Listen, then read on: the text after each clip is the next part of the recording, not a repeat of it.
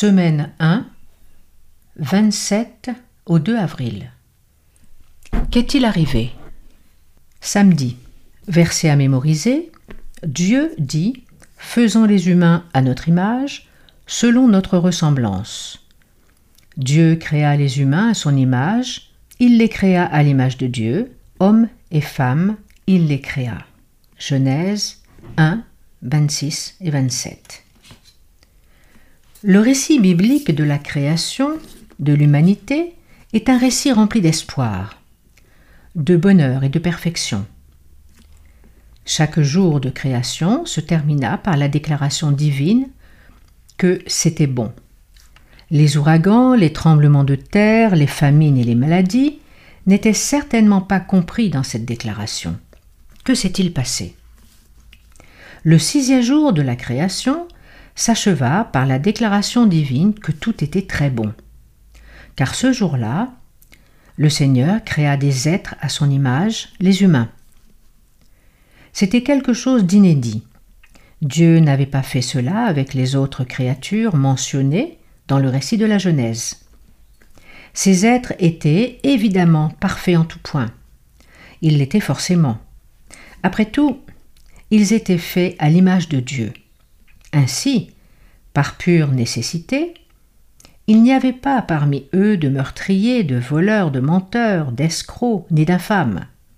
Que s'est-il passé? La leçon de cette semaine examine la création, tout ce que Dieu avait fait au départ, puis ce qui est arrivé à cette création parfaite. Enfin, elle aborde le thème de ce trimestre, ce que Dieu fait pour rétablir la situation. Cette semaine, en un coup d'œil, qu'enseigne la Bible sur les origines? Quel genre de relation Dieu voulait-il entretenir avec l'humanité? Quel était l'objectif de l'arbre de la connaissance du bien et du mal? Quelle espérance fut donnée à Adam et Ève immédiatement après leur chute? Dimanche 28. Des tortues jusqu'en bas. Au commencement, Dieu créa le ciel et la terre. Genèse 1, 1. Un scientifique venait de terminer sa conférence sur les orbites des planètes autour du Soleil et sur l'orbite du Soleil autour du centre de la galaxie, quand une vieille dame avec des chaussures de tennis noires se leva et déclara que la Terre était un disque plat posé sur le dos d'une tortue. Le scientifique, en plaisantant, demanda sur quoi était posée la tortue. Et la femme répondit qu'elle était sur une autre tortue. Madame, poursuivit le scientifique, toujours sur le ton de la plaisanterie. Et sur quoi cette tortue-là est-elle posée? Elle répondit Une autre tortue.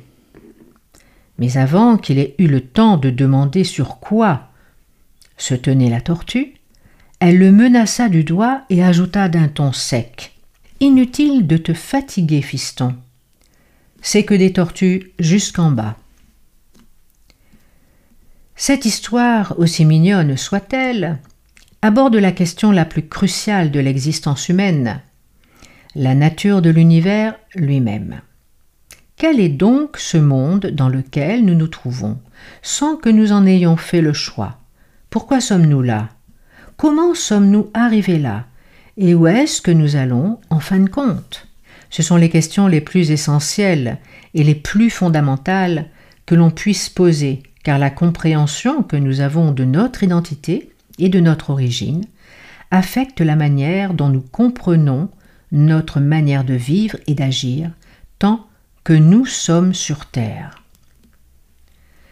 Cherchez les textes suivants Genèse 1, 1, Psaume 100.3, Ésaïe 40.28, Acte 17.26, Éphésiens 3.9, Hébreux 1, 2, 10. En quoi chaque passage, à sa façon, répond-il à certaines des questions posées ci-dessus? Quel est le point commun de tous ces textes? Ce qui est intéressant dans Genèse 1.1 ou même dans les autres textes, c'est que le Seigneur n'essaie pas de trouver qu'il est le Créateur. On ne trouve pas d'arguments élaborés en ce sens. Au lieu de cela, c'est un fait exposé simplement et clairement, sans tentative de justification, d'explication ou de démonstration. Soit on l'accepte par la foi, soit on ne l'accepte pas. En fait, la foi est le seul moyen de l'accepter. Et ce, pour une raison très simple. Aucun de nous n'était présent pour voir le processus de la création elle-même. Il aurait été logiquement impossible d'être présent lors de notre propre création. Mais les sécularistes, quelle que soit leur conception des origines, doivent avoir une certaine foi sur la question. Pour la même raison que nous autres, créationnistes, aucun de nous n'était là pour assister à l'événement. Même si Dieu nous a demandé de croire en lui comme créateur, il ne nous demande pas de croire sans nous donner de bonnes raisons de le faire. En gardant à l'esprit qu'une dose de foi est nécessaire dans presque tout ce que nous croyons,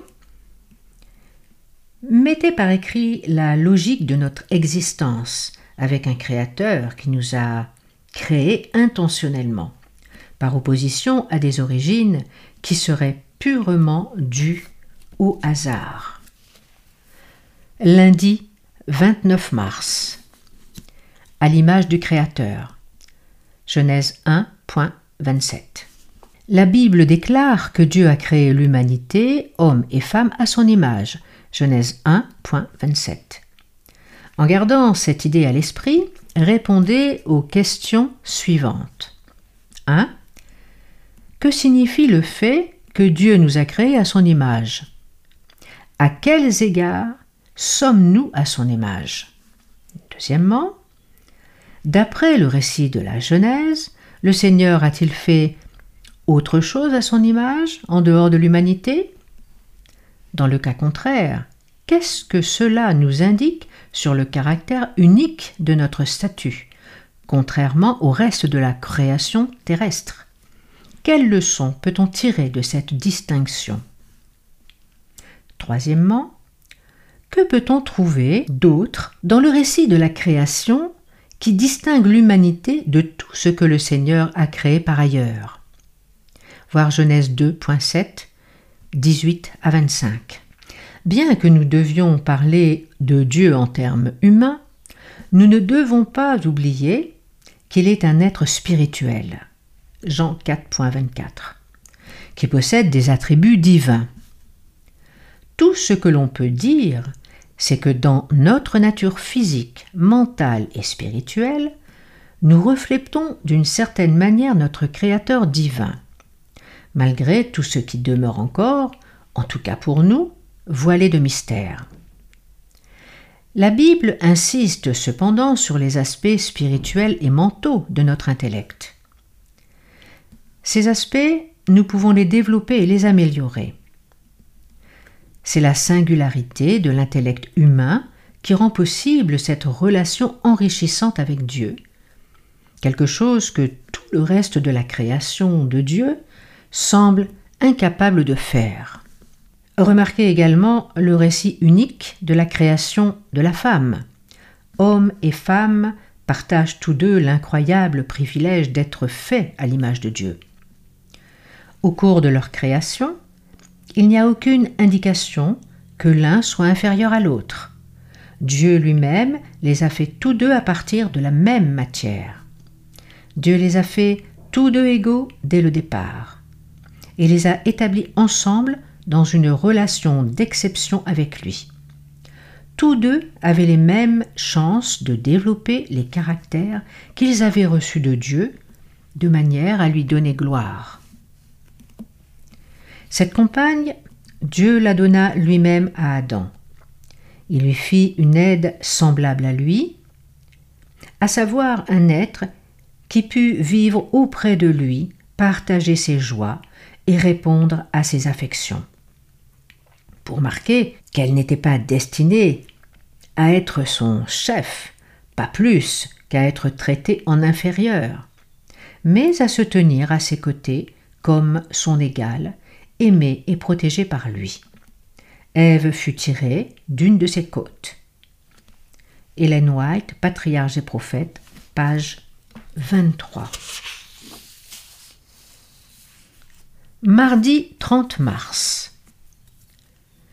Dieu et l'humanité ensemble. Genèse 1, 28 et 29. Remarquez les premières paroles adressées par Dieu à l'humanité, du moins telles qu'elles apparaissent dans la Bible. Il leur indique leur capacité à procréer, à se reproduire. Il les renvoie également à la terre elle-même, à la création, et il leur dit de la peupler, de la soumettre et de dominer sur elle. Il leur indique également les végétaux qu'ils peuvent consommer. En bref, d'après la Bible, les premiers mots que Dieu adresse à l'homme et à la femme traitent spécifiquement de leur interaction et de leur relation avec le monde matériel. Que nous indique Genèse 1.28-29 sur la manière dont Dieu considère le monde matériel? Ces versets impliquent-ils qu'il y a quelque chose de mal dans les choses matérielles et dans le fait d'y prendre plaisir Quelle leçon peut-on tirer de ces premières scènes de l'histoire humaine sur le lien que nous devrions avoir avec la création elle-même? Par ces paroles, Dieu fait aussi le premier pas vers une relation avec l'humanité. Il leur parle, leur donne des ordres, leur dit quoi faire. Dans ces paroles, Dieu implique qu'ils ont une responsabilité. Dieu leur demande d'être maîtres de cette merveilleuse création qu'il a lui-même reconçue. Genèse 1.28 dit que Dieu a béni Adam et Ève. Qu'est-ce que cela signifie?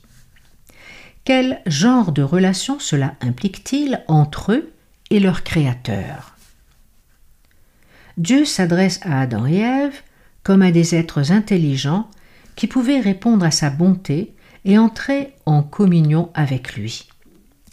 De plus, en tant qu'enfants créateurs, Adam et Ève dépendaient de la bénédiction et des soins de leur Père créateur.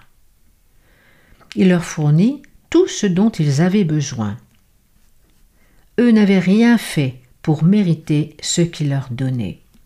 Ils se contentèrent de bénéficier de quelque chose qu'ils n'avaient pas gagné. Quand nous lisons le récit de la création de l'homme et de la femme, nous trouvons des éléments avant le péché qui concerne le genre de relation que Dieu veut que nous ayons avec lui aujourd'hui, après le péché. Relisez la leçon du jour et voyez quel parallèle vous pouvez trouver pour vous aider à comprendre quel lien nous avons avec lui, même dans notre condition déchue. Mercredi 31 mars, près de l'arbre. Le Seigneur Dieu donna cet ordre à l'homme. Tu pourras manger de tous les arbres du jardin, mais tu ne mangeras pas de l'arbre de la connaissance de ce qui est bon ou mauvais, car le jour où tu en mangeras, tu mourras. Genèse 2, 16, 17. Ce test était l'occasion pour Adam et Ève d'exécuter leur libre arbitre. C'était également un défi. Allaient-ils réagir positivement ou négativement à leur relation avec leur Créateur Il montre également que Dieu les avait créés en êtres moraux libres. Après tout, s'ils n'avaient pas eu la possibilité de désobéir, pourquoi le Seigneur aurait-il pris la peine de les mettre en garde contre l'obéissance dès le début?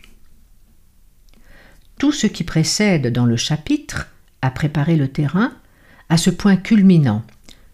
Genèse 2, 17.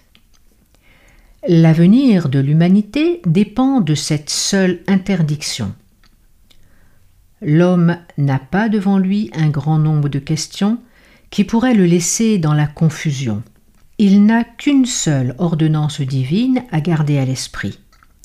En limitant ainsi le nombre d'injonctions à une seule, Yahvé donne un gage de sa miséricorde. D'ailleurs, pour indiquer que ce seul commandement n'est pas éprouvant, le Seigneur le donne dans le contexte d'une permission plus large. Tu pourras manger de tous les arbres du jardin. En appelant Adam et Ève à obéir à sa volonté, Dieu disait Je suis votre Créateur et je vous ai fait à mon image. Votre vie, c'est moi qui la soutiens, car c'est par moi que vous vivez et que vous vous déplacez que vous existez. J'ai prévu toutes les choses nécessaires à votre bien-être et à votre bonheur, la nourriture, un foyer, de la compagnie, et je vous ai établi comme maître de ce monde, après moi. Si vous êtes disposé à affirmer cette relation avec moi par amour pour moi, alors je serai votre Dieu et vous serez mes enfants et vous pourrez affirmer cette relation et la confiance qu'elle implique simplement en obéissant à cet ordre précis. En fin de compte, notre relation avec Dieu ne peut être véritable et durable que si nous choisissons librement d'accepter sa volonté. Rejeter sa volonté, c'est en substance revendiquer notre indépendance par rapport à lui. Cela implique que nous croyons ne pas avoir besoin de lui. C'est un choix qui a pour conséquence la connaissance du mal. Or le mal conduit à l'aliénation, à la solitude, à la frustration et à la mort.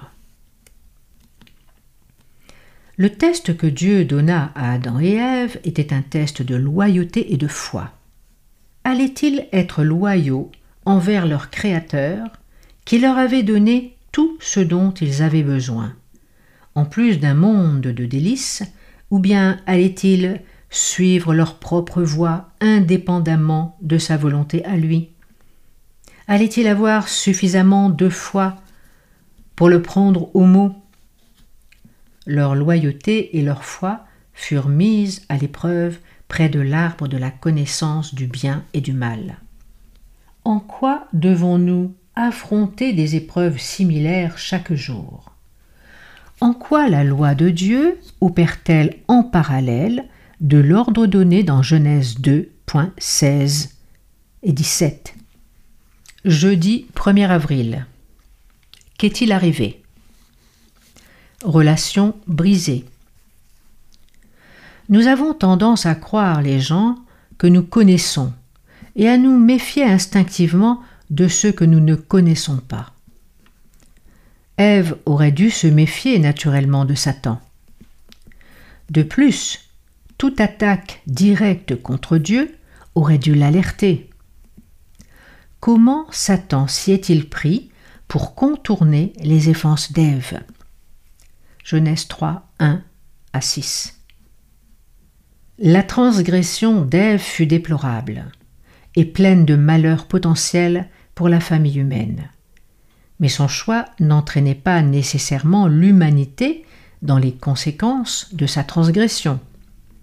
C'est le choix délibéré d'Adam, dans la pleine compréhension d'un ordre express de Dieu, plutôt qu'un ordre d'Ève, qui fit du péché et de la mort le lot inéluctable de l'humanité.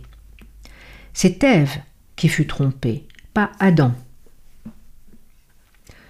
En conséquence de cette transgression et de ce mépris flagrant pour l'ordre de Dieu, la relation entre Dieu et l'humanité est désormais brisée. Adam et Ève, qui auparavant jouissaient de la communion et de la camaraderie de Dieu, fuient désormais sa présence, car ils en ont peur. Genèse 3, 8 à 10 l'aliénation et la séparation remplacent la camaraderie et la communion. le péché apparaît avec tout son cortège de conséquences désastreuses. Si rien n'est fait, l'humanité va tout droit vers la ruine éternelle. Au sein de cette tragédie, quelles paroles d'espérance et quelles promesses Dieu prononce-t-il? Voir Genèse 3.15. L'étonnante parole d'espérance prophétique de Dieu parle d'une hostilité entre le serpent et la femme, entre leurs descendances respectives. Cette hostilité décrétée par Dieu aboutit à l'apparition victorieuse d'une descendance représentative dans la postérité de la femme, qui assène un coup mortel à la tête de Satan, tandis que ce dernier ne parvient qu'à blesser le talon du Messie. Dans leur désespoir total, Adam et Ève devaient tirer espoir de cette promesse messianique, un espoir qui transformerait leur existence, car c'est Dieu qui le leur donnait, et c'est Dieu qui le permettait. Cette promesse du Messie et de la victoire finale, bien qu'un peu vague à ce moment-là, dissipa l'obscurité dans laquelle leur péché les avait plongés. Lisez Genèse 3.9 Quand Dieu dit à Adam et Ève Où es-tu? Dieu, bien entendu, savait où ils étaient. Mais ces paroles, au lieu d'être pleines de condamnation, devait ramener à lui l'humanité rongée par la culpabilité. En bref, les premiers mots de Dieu adressés à l'humanité déchue étaient pleins de l'espérance de sa grâce et de sa miséricorde. Comment Dieu, encore aujourd'hui, cherche-t-il à nous rappeler à sa miséricorde et à sa grâce Vendredi 2 avril. Pour aller plus loin. La Bible regorge d'appels aux pécheurs et à ceux qui étaient retombés dans le péché. Comparez Psaume 95, 7, 8, Ésaïe 55, 1, 2, 6, 7, Luc 15, 3 à 7, Luc 19.10 À quels autres textes pensez-vous? Lisez Hélène White, La création, page 21 à 28, La tentation et la chute, page 29 à 40, Le plan de la rédemption, page 41 à 48, dans Patriarche et Prophète il y avait comme un sermon évangélique, je pense, dans ces trois mots divins, tandis qu'il pénétrait les parties les plus denses des fourrés pour atteindre les oreilles des fugitifs.